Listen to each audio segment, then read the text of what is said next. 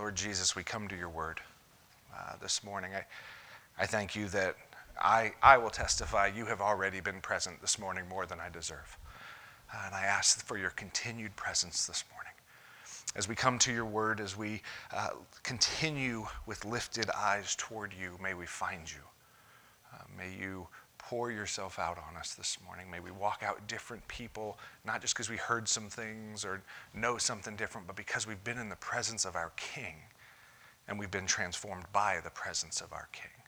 So just come and have your way uh, with what time we have left this morning. In Jesus' name, amen. So we get to, we're starting a new series, and we get to talk about one of my favorite things. You know what that is? I do love discipleship. That, I said one of my favorite things, right? I didn't say my favorite thing. So, yes, the discipleship is one of my favorite things. And this is a piece of that. But we're going to talk about taboos in the church. One of my favorite things to talk about is things that you're not allowed to talk about. I found out yesterday, uh, we, were, we were at this discipleship workshop, and one of the things we were talking about is like the character of Jesus. And somebody said, Jesus was kind of a provoker. He kind of, he, he picked a few fights. If you read through the Gospels, Jesus wasn't like, he didn't play with kid gloves. He kind of went, oh yeah, sometimes just threw a little grenade in the room.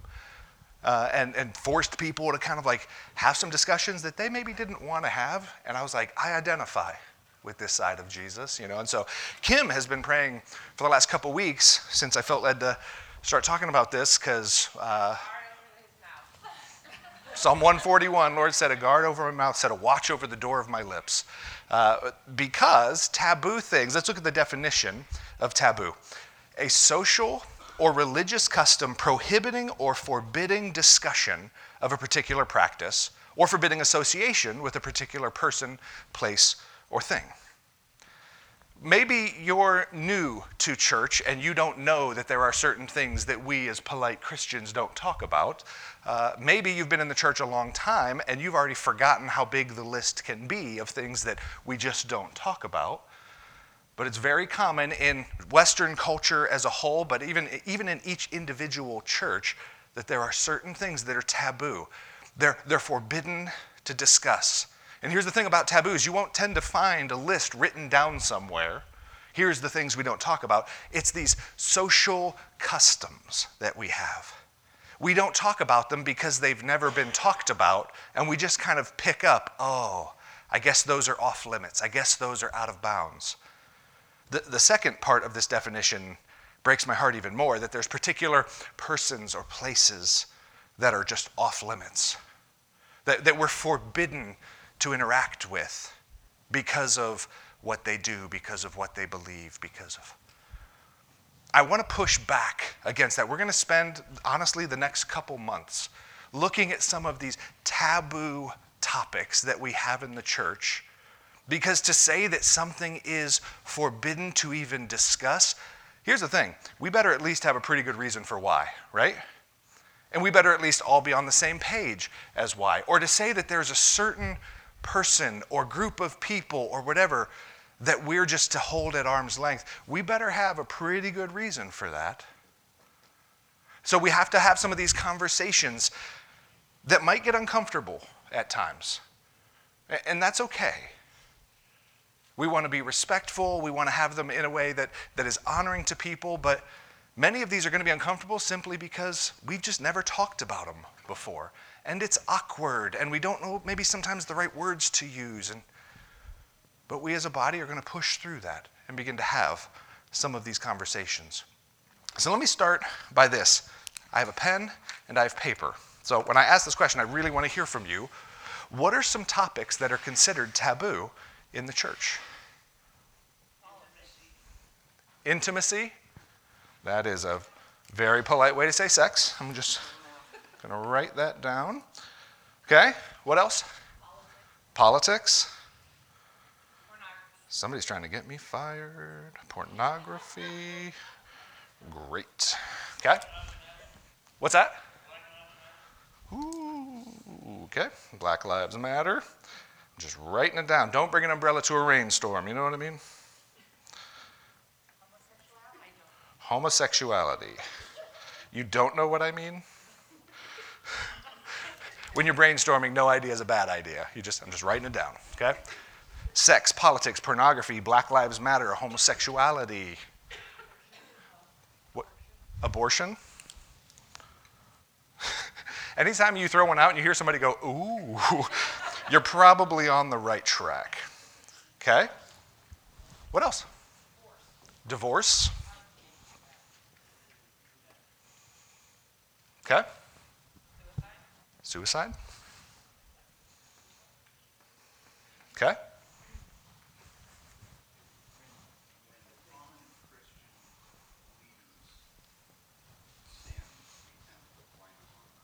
Okay? Yeah.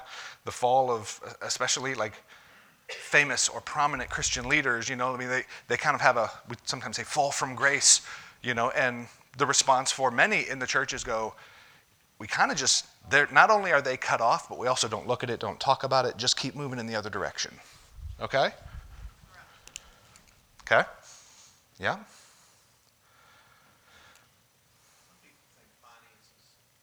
Mm-hmm. Mm-hmm. Okay, finances, money. Even like, like uh, pollution or like airport. Okay, Um, can be weird sometimes. Yeah. We talk about church. Yeah. Mental health. Mm-hmm. Mental health, which covers quite a lot of topics. Yeah. What else? Kids can share too. Like, what are you not allowed to talk about? It's fun. I'm get, your parents can't get mad at you because I told you to say it.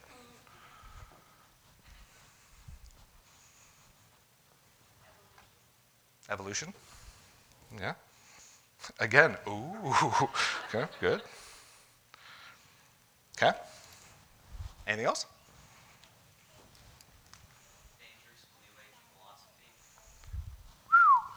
Okay. Dangerous New Age philosophy. Okay. Good news is no one has to know that I don't know how to spell philosophy right now. It's four Y's, right? Okay. Ooh, domestic violence. They made a game out of this back there. They're trying to like top one another. They're playing taboo bingo. Okay? Sorry, I missed. Uh, what was this? Alcohol. Mm-hmm. Good. Mm-hmm. Addiction. Okay. Anything else? I heard transgender.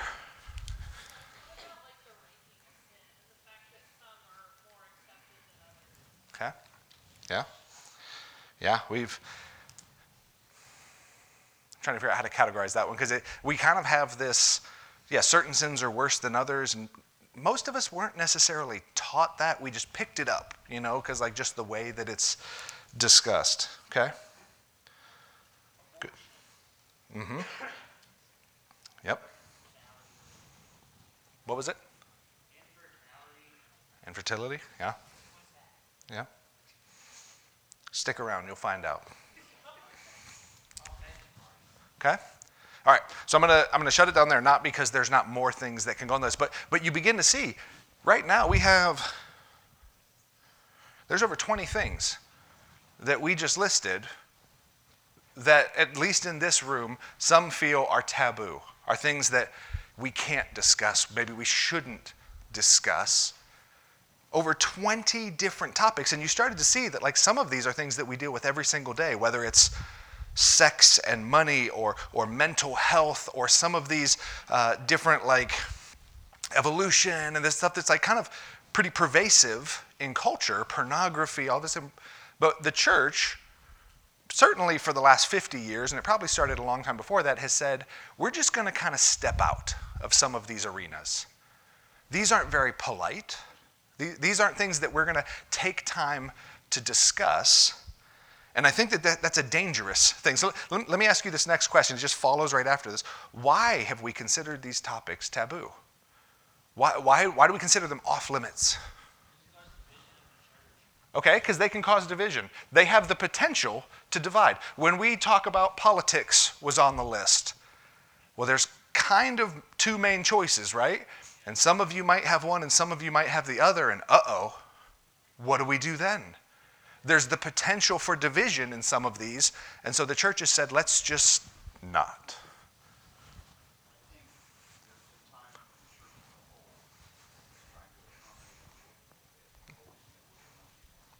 Okay? Sometimes we keep quiet on them because we know, you know what? Our opinions, or certainly the biblical opinions, aren't very popular. And so let's just not talk about them and hope no one notices. Let, let's just hope that no one asks those questions. And so we just kind of ignore them because we could get in some trouble, right?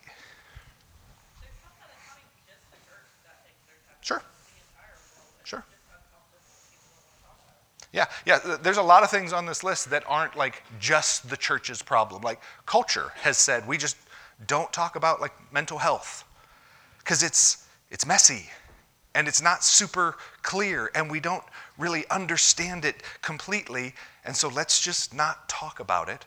But the church has been fine to go, good, we didn't know what we were going to do with that one either. Okay. And we've, we've followed right in suit. Brian, do you have something? Okay. He's saving it. particularly like even with um, in terms of mental health, like even with different genders, like I feel like it's more accepted.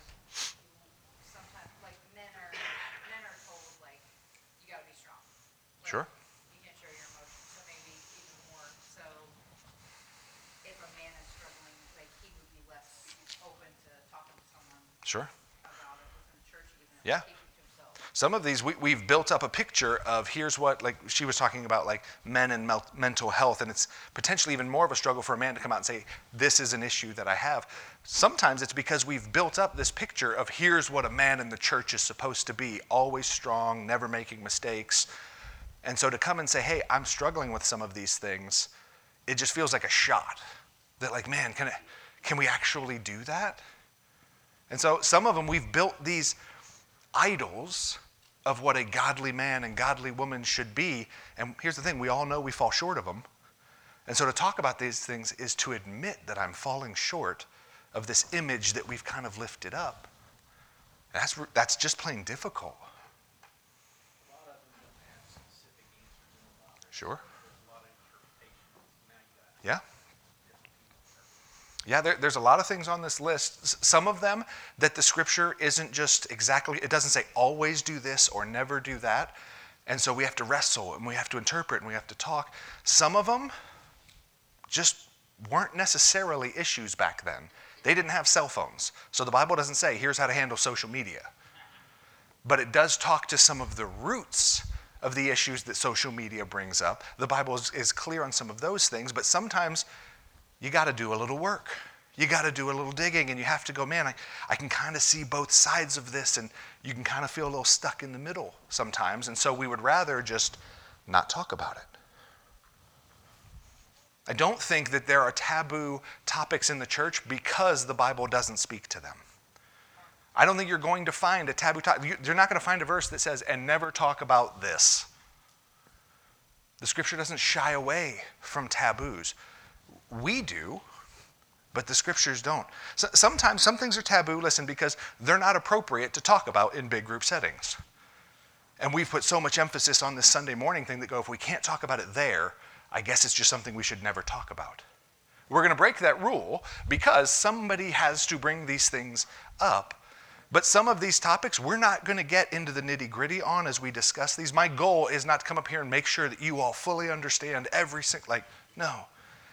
But simply to broach the topics and go, now some of these, these should be one on one conversations over coffee.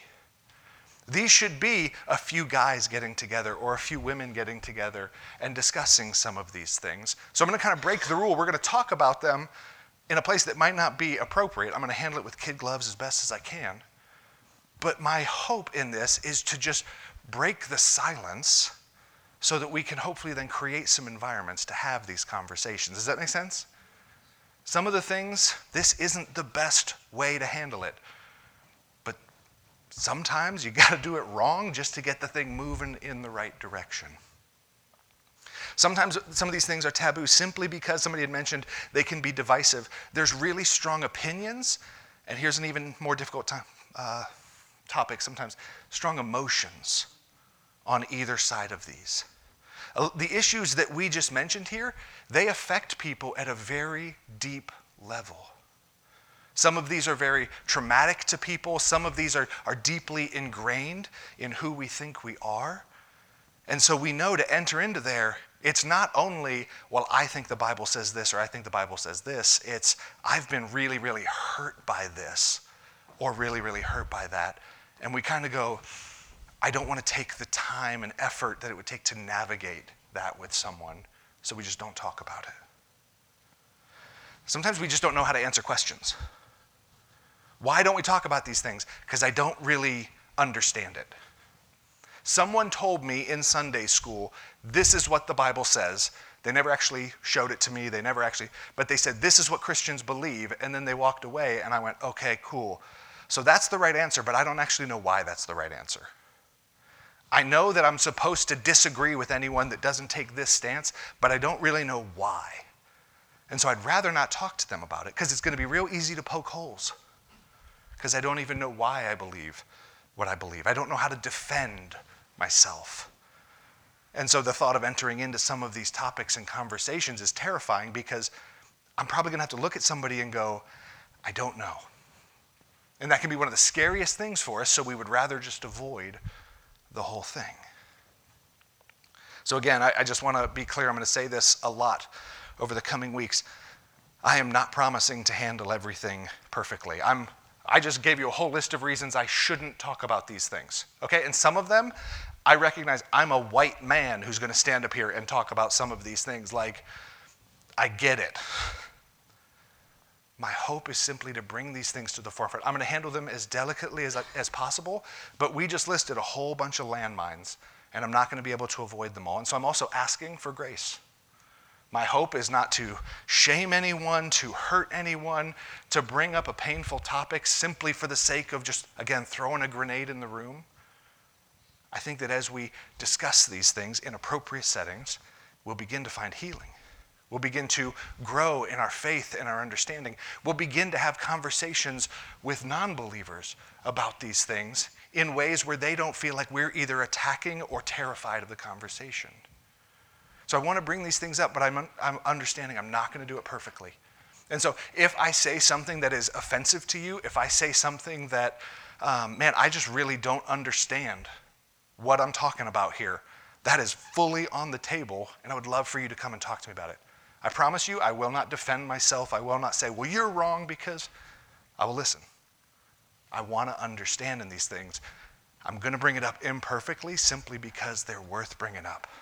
There's a, a G.K. Chesterton quote that says, Some things are worth doing poorly because we got to start somewhere. And we have this idea that until we can have the conversations perfectly, we just shouldn't have the conversations. And that's led to decades of silence I'm willing to start them imperfectly, and I'm asking for your grace and participation as we do. Does that make sense? Okay.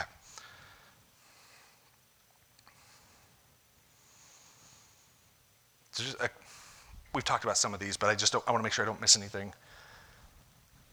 Again, the reason I'm bringing this up is because we have to understand silence doesn't make curiosity go away, right?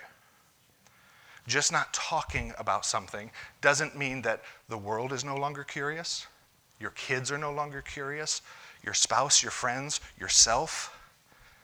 Doesn't it, not talking about something doesn't make doubt go away.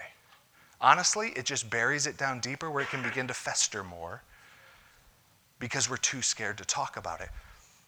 We, the church has just stuck its head in the sand with some of these issues, hoping they go away. And I hope we can look around and see clearly they don't they continue to just grow and become bigger issues, and then it's a bigger elephant in the room that we're too scared to talk about. Silence does not make these things go away.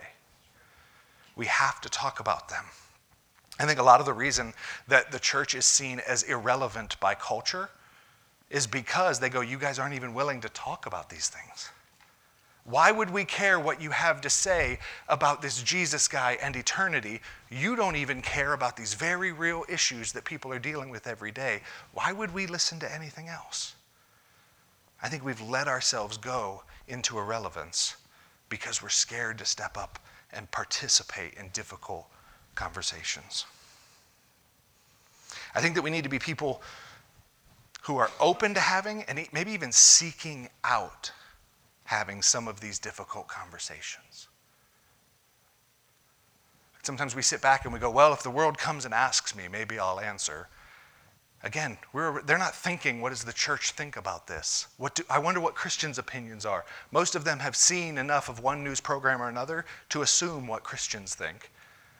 But what if we were the kind of people who said, hey, I would actually love to sit down and talk with you about that sometime? That seems really important to you. I'd love to hear your thoughts on that sometime. And we began to seek out some of these conversations and to share with them not only the thoughts of Jesus, but the grace and patience and mercy of Jesus as well. We've been talking about being on mission with Jesus, becoming like Jesus while being on mission with Him. I think that having these kinds of conversations is an incredible tool for mission. People certainly aren't expecting it from the church. What, how are we seen by culture? Just the church as a whole. How are we seen by culture? Hypocrites, holier than thou, judgmental.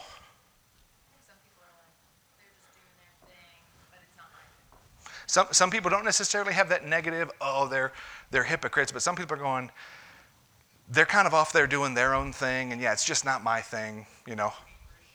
What is it? Corny Christians. All right? They're just over there listening to their Jesus music. They don't they got their head in the clouds. They don't even care what's really happening here on earth. This is how the world thinks of us. And listen, have we earned it? Yeah. Have we been hypocrites? And I'm not even just pointing at the church. I have been hypocritical. I have been judgmental. I have been so stuck in my thinking or unwilling to have those conversations or even listen to somebody else's point of view. We've earned it, but we also have the opportunity to begin to take it back.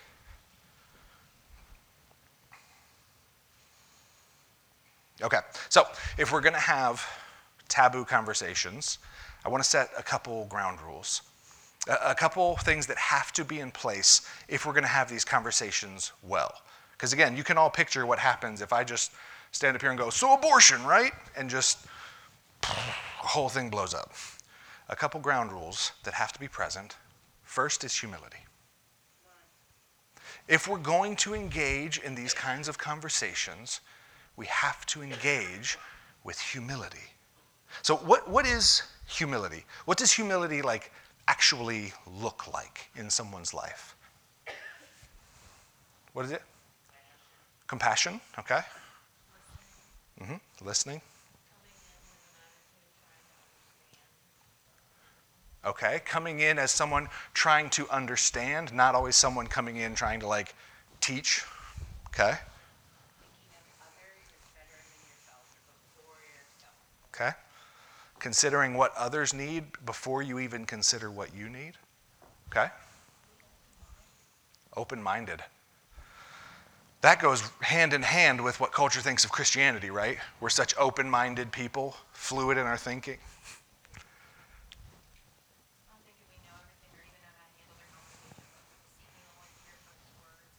Okay. Okay. There, there's going to be a Holy Spirit dependence in humility because part of humility is going, I don't know how to answer every question. I don't even know necessarily how to bring some of these up I know that these are like incendiary topics and I don't necessarily know how to navigate it. Man, Holy Spirit, I'm dependent on you to show me. Okay? It's a very, very humble attitude. What else? Yeah. Okay. Man, can you imagine like watching the world's jaw drop if a Christian came up and went, I was wrong and I'm sorry? Like it seems like something Jesus would do, right? I mean, he was never wrong, but let's just say. That seems very Jesus like. And the world would be shocked by it because it seems very unchristian to actually admit, hey, I was wrong there and I'm sorry. Other thoughts?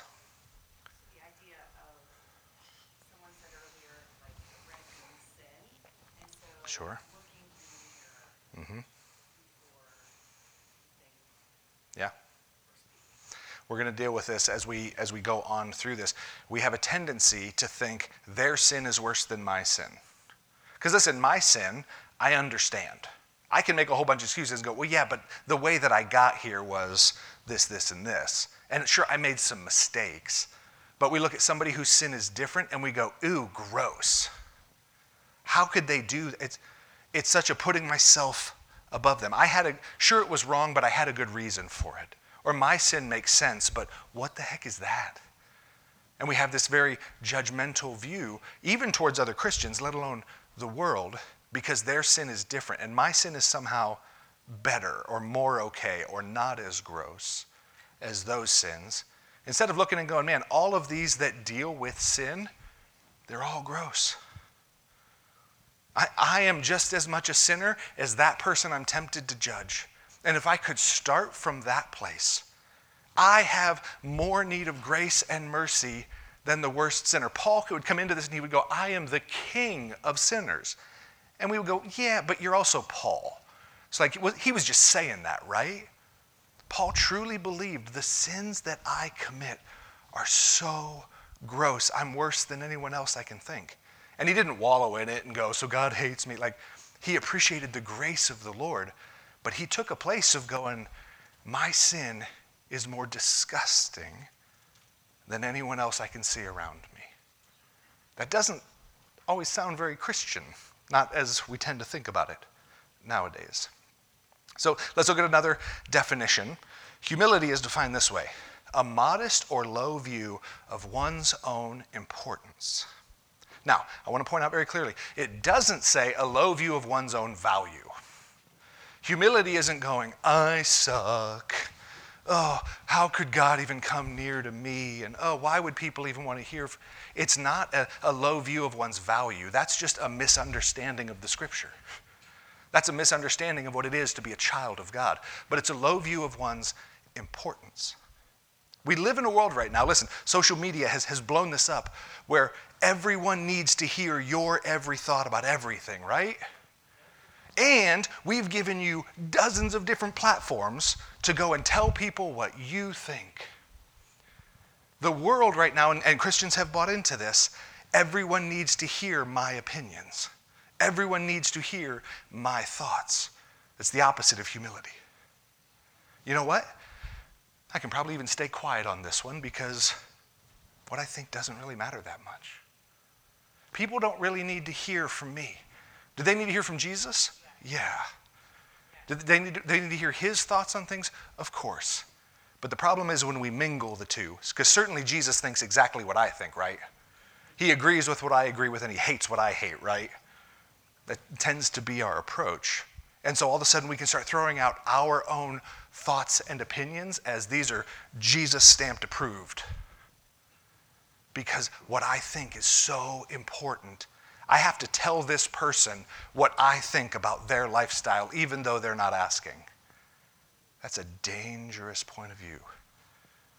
Humility has a lowered view, again, not of value, but of your own importance. What's good for them is more important than what I think is good for me.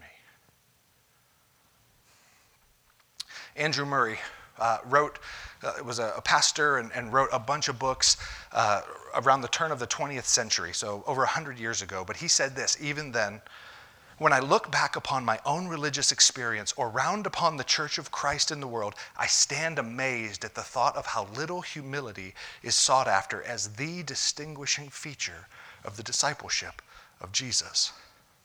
He looked at it and he went, The distinguishing feature, the number one thing that people should see in disciples of Jesus is his humility.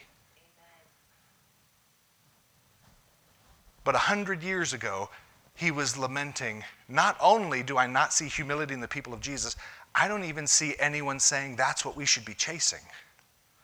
It was greatness. It was making a name for yourself. It was politics. It was all these other things. And he says, Where is the humility in the church? This should be the distinguishing feature of discipleship to Jesus. And for most of us, it's an afterthought. We know that pride is bad, but how many of us go, Lord, if I could only have one thing, let it be humility?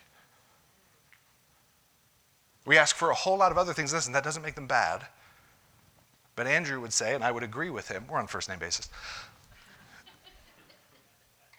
that humility, and we're going we're gonna read a, a, another excerpt later, he says, is the soil that all other fruit grows in when it comes to our spiritual lives. That without humility, we won't see the other fruits growing. It's the soil in which all those other seeds are planted. And yet, it's the one thing that we as Christians in the world today are known for not having. We're seen as proud and arrogant and divisive. And again, it's not just about what the world thinks. We look at it and we kind of see each other that way sometimes. You ever had the conversation where, oh, well, that church, those Christians over there, oh, they're so proud and they're so, like, we even see ourselves that way. Sometimes when we think of humility, and when we do teach on it, when we do seek it, we think humility toward God, rightly. A humility toward God that says, You're everything and I'm nothing. You're always right and I'm always wrong. Okay, not always. Anytime I disagree with you, you're right and I'm wrong. Humility to God looks like complete surrender. If at any point in time you're moving left and I want to go right, you're right and I'm wrong. Let's go your direction. So we think of that kind of humility and we sing songs about it, and rightly so. We don't often enough think about humility toward one another. Because listen, are you always right and I'm always wrong? No. Am I always right and you're no. It's hard because everything God says is always good. It's always better. And so it's easy to go, man, humility to him looks like you lead, I follow. I mean, it's really hard to do, but it's easy to grab that concept. We look at humility towards others and we go, but I can't say, okay, Brian, you're always right and I'm always wrong. That'd be foolish. And so we, we kind of go, man, I don't know what to do with humility when it comes to others. And so it doesn't get practiced. But Jesus said this the greatest commandment, we know this passage the crowd came and they were trying to trick him in some questions. And they said, What's the greatest commandment? Like, pick one. And they were going to try to use it against him. But he said this Love the Lord your God with all your heart, with all your soul, with all your mind. This is the greatest and most important command. And the second is like it love your neighbor as yourself. That the second is like it meant the second is on the same level with, and it's to be approached in the same way to, to love the Lord your God with everything you have, and in the same fashion to love your neighbor as yourself. And so we ask the question then how did Jesus love his neighbor?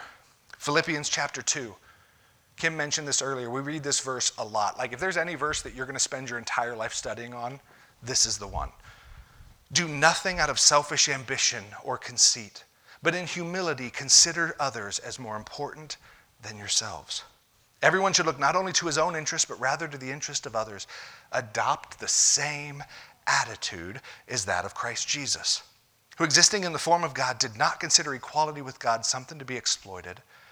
Instead, he emptied himself by assuming the form of a servant, taking on the likeness of humanity. And when he'd become a man, he humbled himself, becoming obedient to the point of death, even death on the cross. Jesus considered others' needs before his own considered what was better for them before he considered what was better for him.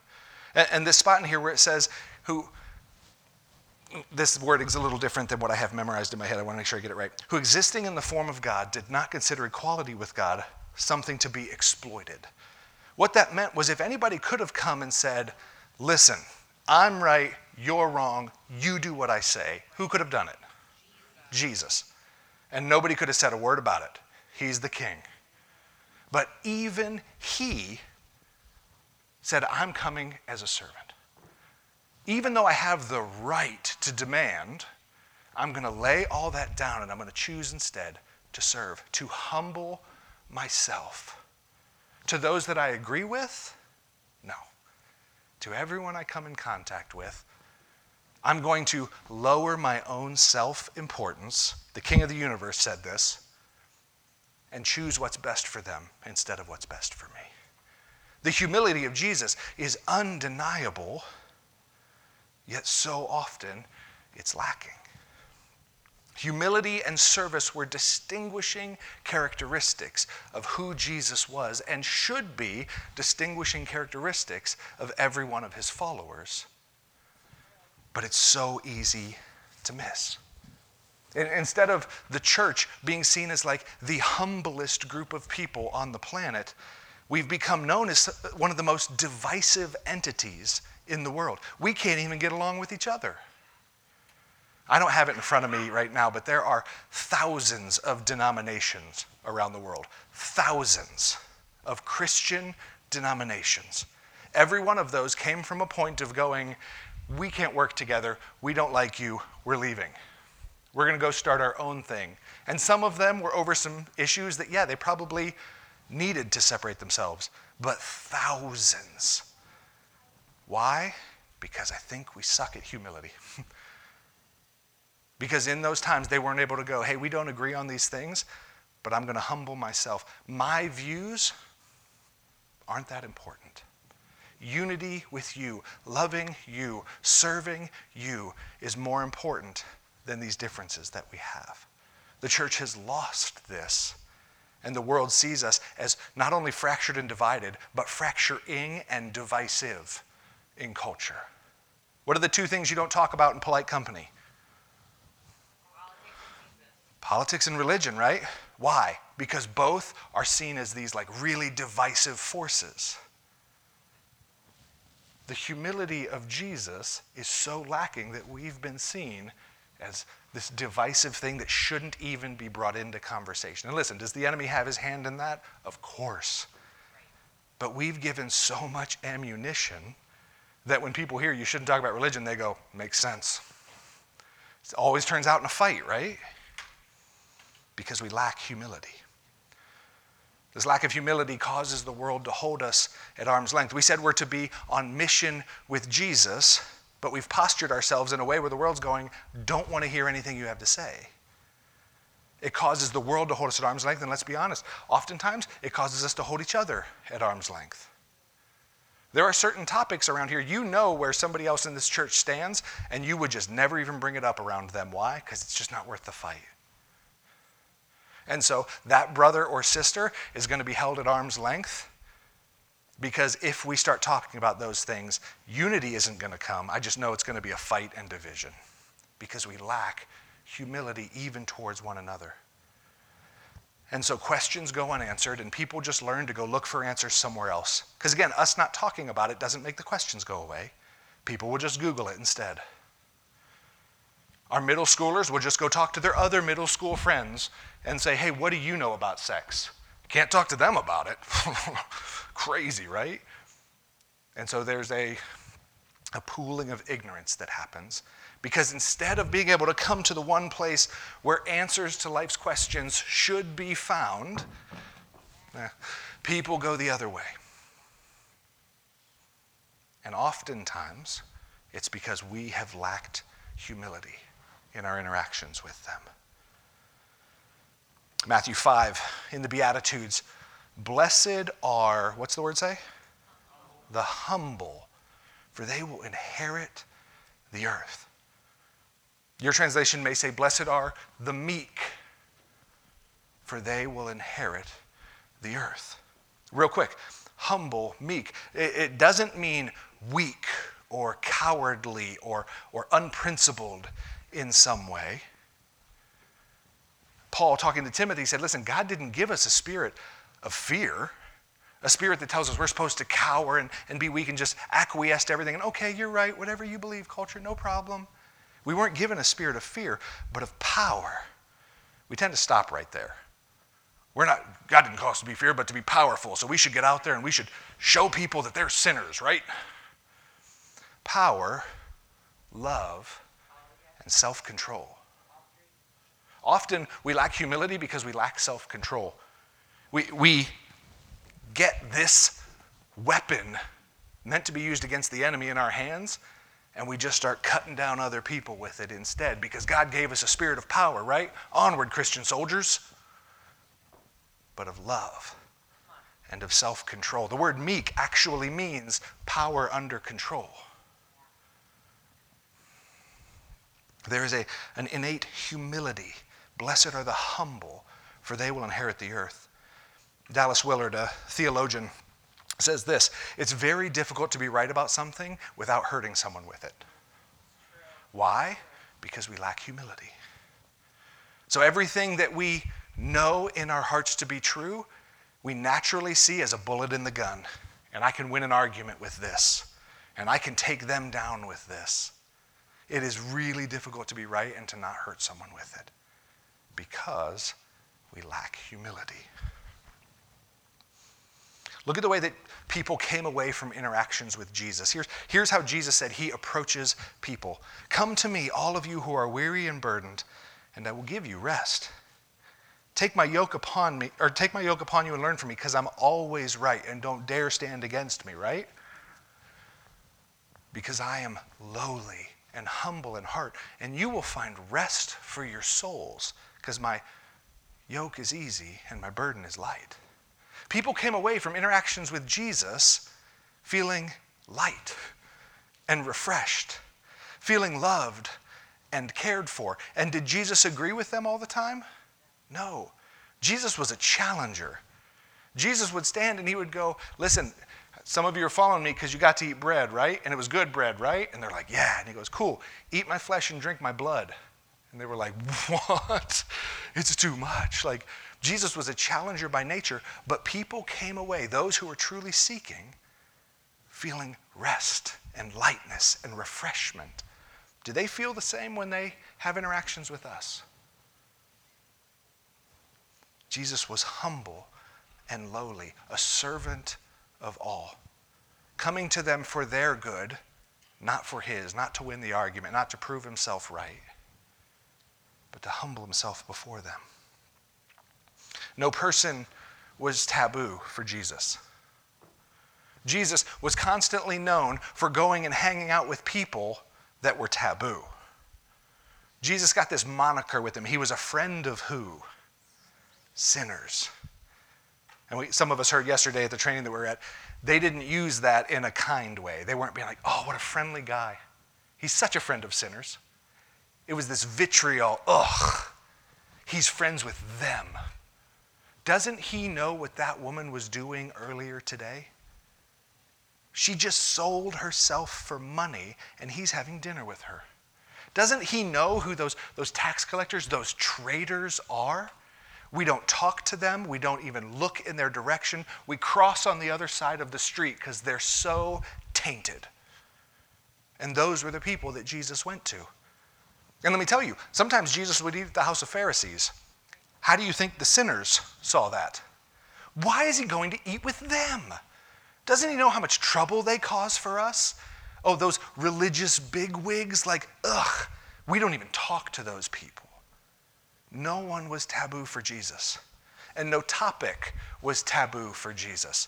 They would actually try. They would come and try to like trap Jesus using some of these taboo topics. They would be like, hey, Jesus, so Rome is pretty popular. We're big fans of them occupying our nation.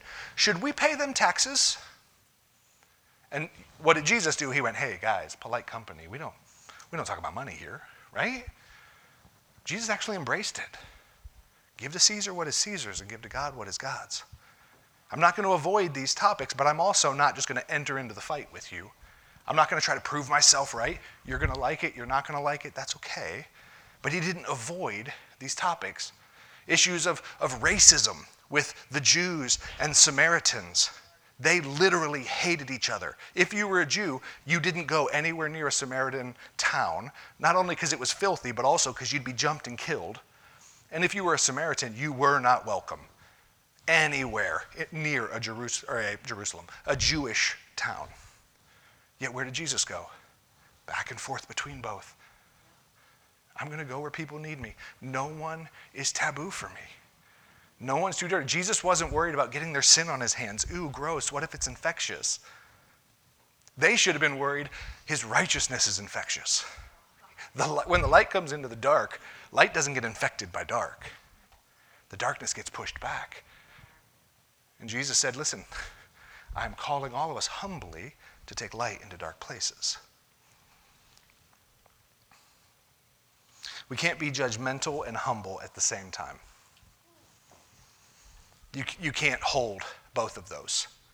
Because judgmental says, I'm the judge and I'm declaring a verdict on you. I am above you and I'm telling you what's right or wrong. Humility says, You are more important than me. The needs that you have are more important than the needs that you cannot hold both. And as a church, we've chosen judgmental far too many times. You cannot be judgmental and humble at the same time. Here's what Jesus said again, the king, the one who will ultimately judge the world. Here's what he said God did not send his son into the world to condemn the world, but to save the world through him. John 3:17 is right after the most famous passage in, in all the Bible. And Jesus said, I didn't come to condemn any one of these people. I didn't come to tell them just how wrong they really are and they better turn around and shape up. I came to where they are in a humble state so that they could find salvation. Many of us see it as our job to show the world just how wrong and sinful it is, and that is not your place. I, have heard trainings on how to share the gospel with people in the past, and there are some veins out there that say the first thing you need to do is convince someone they're a sinner. And so the first thing they teach them to do is to prove to that person you are sinful and unworthy of God. I think we all know that deep down somewhere. Somewhere we got in our heads, it's our job to condemn the world, to tell the world just how sinful it really is. And I think in that time we take the job of the Holy Spirit. Here's what Jesus said about the Holy Spirit coming into the earth one day. When he was still walking before the cross, he said, One day the Holy Spirit's coming. And when he comes, he will convict the world about sin and righteousness and judgment. Jesus didn't say, Look, guys, Holy Spirit's going to try, but he needs your help. So go convict the world about sin. He said, The Holy Spirit's going to take care of that. The ones who are responding to his conviction, man, that, that's ripe soil. Pour into that. It's not our job to go convict the world of how sinful they are. Holy Spirit's pretty good at his job, amen? He doesn't need our help. We are here like Jesus, not to condemn the world, but to bring salvation to them through love and mercy and humility. So there's a saying on the internet. It gets attributed to Walt Whitman, but it actually isn't one of his quotes, but it says, Be curious, not judgmental. Many of us, our natural stance is to go, I disagree with that, and we naturally just stand in judgment over it. What if instead we go, I disagree with that. What if we chose to be curious? What if we chose to go to that person and go, hey, help me understand? I noticed you and I, we think differently on this. I'd love to just hear your thoughts. How did you get to where you are? What if instead of casting judgment, we actually moved in and asked questions? It is an incredibly interesting study sometime. Look at the questions that Jesus asked. Jesus was known for being an incredible question asker. Even when people would come and they would go, Hey, which side are you on, this one or this one? He'd respond with a question. Like, it's almost every time. This was like Jesus' natural response was to bring curiosity and to question, because he was trying to draw the person out, not prove the person wrong. He cared more about them as an image bearer, a creation of the king, and so he tried to draw that out because he wanted to actually hear from them, get to the root of what was going on, not just get to a point of winning the argument and casting judgment. Is this making sense, church? You're getting real quiet. Which either means I'm onto something or I'm way off the mark. Closing up here. James chapter 1. My dear brothers and sisters, understand this. Everyone should be quick to what? Listen. Slow to what? slow to speak, and slow to anger. This doesn't describe much of us. Quick to listen, slow to speak, slow to anger. Listen, for human anger does not accomplish God's righteousness. The world doesn't need to know how angry and outraged you are about a topic. It doesn't accomplish what God is trying to do. Instead, what they need is a person of God to come and listen without casting judgment, to move toward them. Your anger does not accomplish God's righteousness. Therefore, ridding yourselves of all moral filth, like this, and should we be holy people pursuing holiness? Should I be calling sin sin in my own life? Yes. Because I care about you as brothers and sisters as we walk together. And there going to be times when I have to put my arm around you and go, hey, because I love you, out of a place of humility, let's talk about this, but I think this is hurting you. I think this is actually leading you away from God because His word seems pretty clear. Let's talk about that. Yes. Should I be standing back and going, How dare you do that? Come back to me once you've fixed it. Ridding ourselves of moral filth and the evil is so prevalent, humbly receive the implanted word which is able to save your souls. So, what I want to do by way of closing is I want, I'm going to have a time of silence. And in there, what I, what I want to do is just give us opportunity to ask God, Lord, are there, are there areas of my life that I need to repent? Are there areas of my life where I'm holding on to pride? I am so convinced I'm right that I've used it to hurt other people because that is not humility. That is pride and arrogance. And so I want to have a time just to allow the Lord to examine our hearts, and if He touches on something, to repent. Lord, I want to be humble before you and with those around me. And if there's anything, any pride that it's showing myself, showing itself in my life, would you bring it to light? I want to put it to death so that I can walk in the humility of the Holy Spirit. Again, Andrew Murray says this humility, it's the highest virtue of the creature and the root of every other virtue. And so, pride or the loss of this humility is the root of every sin and evil.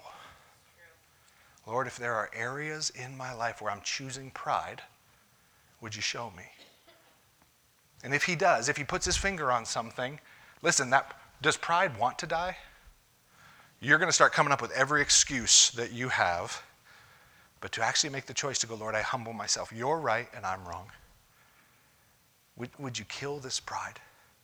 And would you allow me to walk in humility? Because here's, here's the truth about humility you can't do it. You can't make yourself humble like Jesus, but you can take the first humble step and admit that. Lord, I need your help. Would you grant me your humility? Would you grant me your eyes to see those around me like you see them? Would you put my pride to death? Asking, it's the humblest step we can take, admitting we can't be humble and asking Him for help. And from there, we simply follow wherever He leads us in response.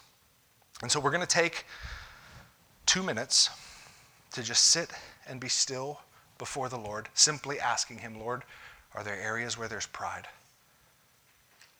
Are there areas where I lack your humility? And if he brings those up right where you sit, spend time just repenting. Lord, you're right and I'm wrong. I want what you want more than I want what I want. Would you put this pride to death? And then afterwards, that as we close with a song, I'm going to have the elders come up here. And if you need to come and pray with someone, there's power in confession. Coming to someone else, to another brother or sister in Christ, and going, Would you pray for me? I, I feel convicted by the Lord that I'm in sin and I would love for you to pray for me. There is power, bondage breaking power in confession. If, as you're sitting with the Lord, He brings some other things to mind, whatever it may be, or sometimes you're just dealing with something difficult, come and receive prayer.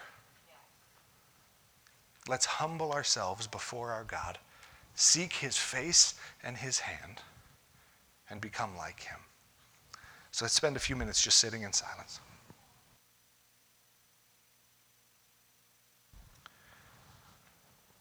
Lord, you say in your word that you resist the proud, but you give grace to the humble. That you draw near to those who draw near to you, who come and ask for help, who come and, and humble themselves before you. Lord, would you draw near to us over these next few moments? May we humble ourselves before our King. Lord, may we humble ourselves before one another. You also say in there that as we resist the enemy, he has to flee. Lord, as we resist the pride that is within us, as we put it to death, may your humility reign. And Lord, as, as your humility reigns in our lives, may we begin to see every other virtue bearing fruit in our lives. So may we respond in whatever way you have led us to this morning, I pray. Jesus' name, amen. Elders, would you come up here and let's stand and sing and respond how the Lord has led.